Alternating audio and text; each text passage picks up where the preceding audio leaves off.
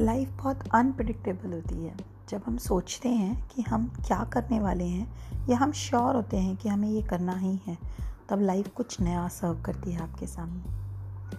ये उस टाइम की बात है जब मैंने मेरा कॉलेज ग्रेजुएशन सब कंप्लीट कर लिया और मुझे लगा ही नहीं कि मुझे प्यार हो सकता है।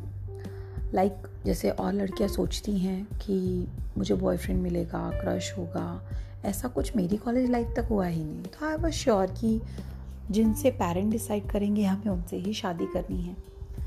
फिर ऐसे ही एक दिन मुझे लगा कि चलो कंप्यूटर पे थोड़ा मैसेंजर वगैरह देखा जाए और मैंने उसको डाउनलोड किया।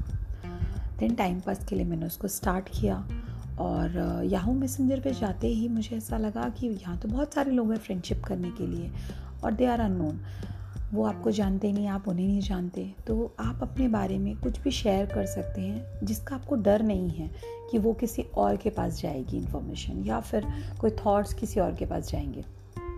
तो वहाँ पे मुझे एक नाम दिखा और मैंने ऐसे ही हाय भेजा उनको।